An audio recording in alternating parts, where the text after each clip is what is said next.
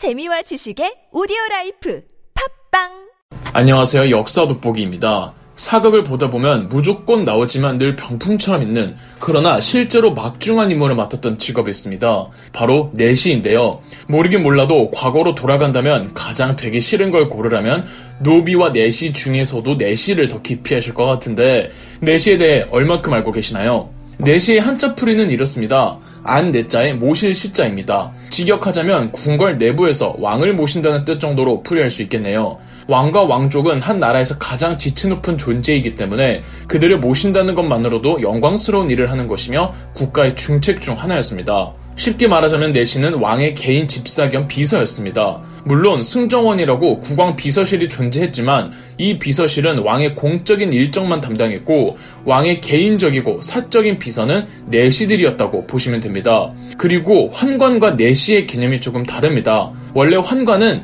궁중의 허드렛 일 혹은 왕족의 시중 그리고 경우에 따라서는 왕족 호위까지 하는 궁궐 관리인이었습니다. 이 환관들은 궁중 여성 왕족들도 시중을 들거나 호의를 해야 했기 때문에 사적인 마음을 못 품게 하기 위해 거세를 하는 것을 원칙으로 했습니다. 비단 왕실 여성뿐 아니라 궁중에서 일하는 궁녀들과도 스캔들이 일어나는 것을 미연에 방지하고자 환관들을 거세시켰죠. 환관의 환자 자체가 한자 안에 거세되었다는 뜻이 있다고 합니다. 반면 내시는 거세를 하지 않았습니다. 내시는 관직의 일종으로 국왕의 수행비서 혹은 국왕 기밀을 수행하는 사람들이었습니다. 이 환관과 내시 제도는 언제 처음 우리나라에 도입됐는지는 정확하게 기록에 남아있질 않습니다. 그런데 우리나라 역사 속 나라들의 행정 체제가 상당수 중국의 제도를 흡수했다는 것을 고려해보면 중국의 환관과 내시 제도가 고구려 백제 신라가 만들어지기 전부터 있었기 때문에 아마 삼국시대에도 환관과 내시 제도는 분명히 있었을 겁니다. 백제의 정부 부처 중 내관이라는 행정부처가 있었는데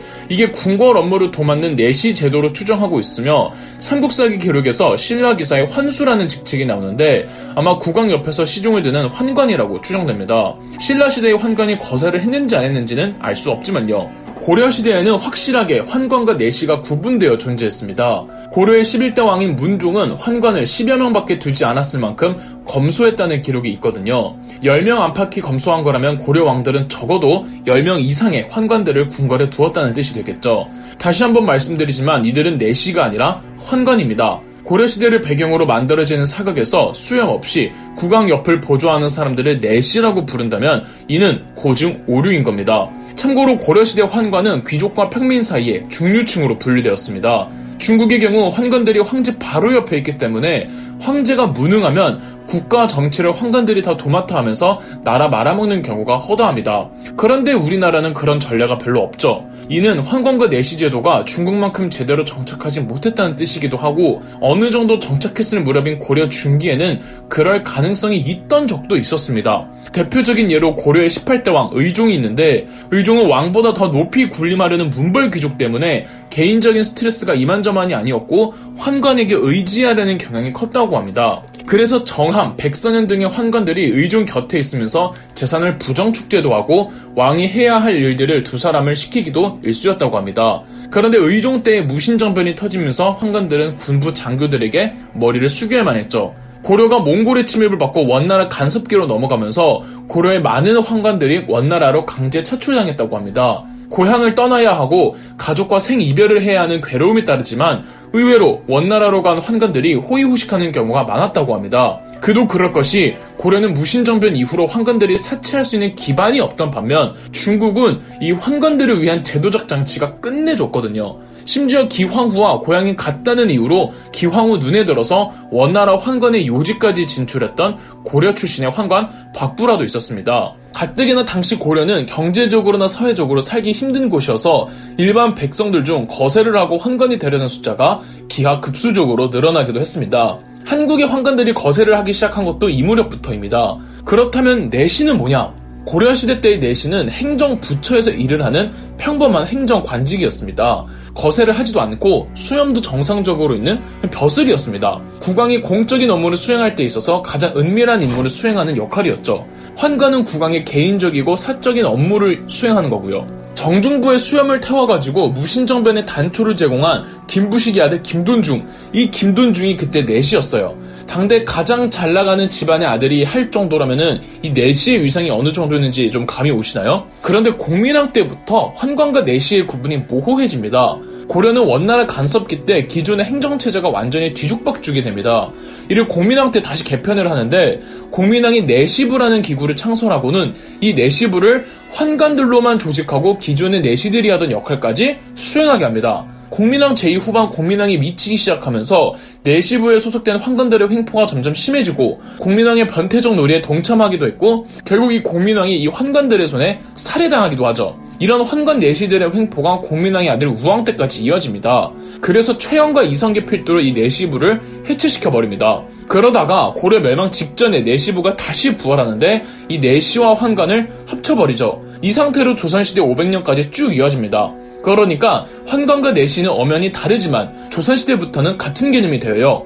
그래서 우리가 헷갈리는 겁니다. 조선시대 내시들이 근무하던 관청이 내시부이고 최고직은 상선이라고 해서 총 2품입니다. 사극에서 왕들이 상선, 상선 하고 부르는 게 이 사람입니다. 제일 막내가 총 8품에서 총 9품인데 얘네 하는 일이 궁궐 청소, 또한 허리 부분인 내시부의 총 4품 직책을 상책이라고 하는데 얘네가 임금의 옥새를 관리했습니다. 아울러 내시들이 처리하는 국왕의 문서들은 unofficial하고 오프 더 레코드인 문서인지라 비망기라고 불렀습니다. 이 내시들에게 가장 중요한 자질이 뭘까요? 맞춰보시겠습니까? 입이 무거워야 합니다. 그 어떤 경우가 와도 본인이 수행했던 임금과 왕실의 개인적인 부분에 대해서는 절대 발설해서는 안 됐습니다. 그래서 고문 참는 시험을 치르기도 했대요. 아, 그리고 내시부가 당시 조선 정부 부처 중에서 그리고 궁궐 업무팀 중에서 가장 똥공기 문화가 심했습니다. 거세를 했다고 여자 목소리를 내거나 소심하게 행동하고 이러지 않았고 엄청 마초적이었대요. 논어 맹자 소학에 통달해야 할 만큼 머리에 든 것도 많았어야 했습니다. 조선시대 궁궐에서 일하던 내시들은 대략 140명 안팎, 이 중에서 벼슬을 받고 일하는 사람들은 60명, 나머지 80명 정도는 예비 내시들이었죠. 내시들은 일정 나이가 되면 이런저런 명목을 붙여주고 궁궐에 나가서 살도록 해줍니다. 별 문제 없이 정년퇴직 나이 채우고 궁궐에 나가면 나름 재산을 많이 모은 상태인지라 편안한 노후를 보낼 수 있습니다. 그리고 조선시대 내시는 엄연히 결혼도 가능하고 양자를 드리는 것도 가능해서 나름 대를 이어나갈 수 있었습니다. 이것까지 말씀드려야 하나 싶은데 여기서 거세라는 건 기둥이 아니라 고환을 잘랐습니다. 그런데 중국은 경우에 따라서 모조리 자르는 경우도 있었대요. 상상하지 마세요. 여하튼 조선 내시들은 거세 후 내시로 입궐할 때 고환을 버리지 않고 약물단지에 보관해준다고 합니다. 그러다가 정년 퇴임하면 궁궐을 나간다고 했잖아요. 이때 같이 그 약물단지를 가지고 사택에서 조용히 지내다가 말년을 맞이하는데 4시가 죽으면은 이 관 속에 고환을 시체에 넣어서 묻어준다고 합니다. 그리고 여러분들이 4시에 관해 착각하고 있는 것 중 하나가 바로 의상. 이게 사격이 망쳐놓은 것 중에 하나인데 여러분 4시의 복장을 한번 떠올려 보시겠습니까? 먼저 민무늬의 초록색 옷, 그리고 머리에 쓰는 사모의 경우 양옆에 날개가 없는 걸로 나오죠. 임진왜란 당시 선조를 곁에서 보좌했던 상선 김세신의 초성화를 보면은 일반 관료들의 복장과 똑같습니다. 날개가 달린 사모를 머리에 이고 있고 옷 가슴부에도 학 두 마리가 날고 있는 문양이 있습니다. 물론 민무늬 초록색 옷을 입던 내시들도 있습니다만 얘네는 소환이라고 해서 정식 벼슬을 받지 못한 내시 견습생들이었습니다. 1894년 고종 재임기였던 가보개혁 때 공식적으로 내시제도가 폐지됩니다. 내시제도도 결국은 신분제도를 기반으로 하는 것이었기에 가보개혁 때 신분제가 없어지면서 같이 없어졌죠.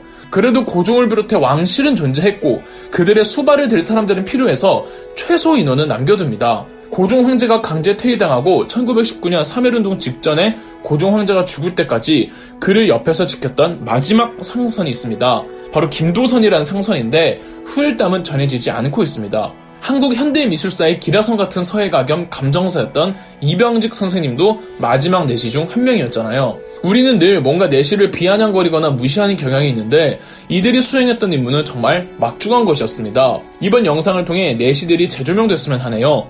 물론 저보고 내시가 되라고 하면 안 될 겁니다. 그럼 역사 돋보기였습니다. 영상 재미있으셨다면 구독과 좋아요, 알림 설정까지 해주시면 감사드리겠습니다.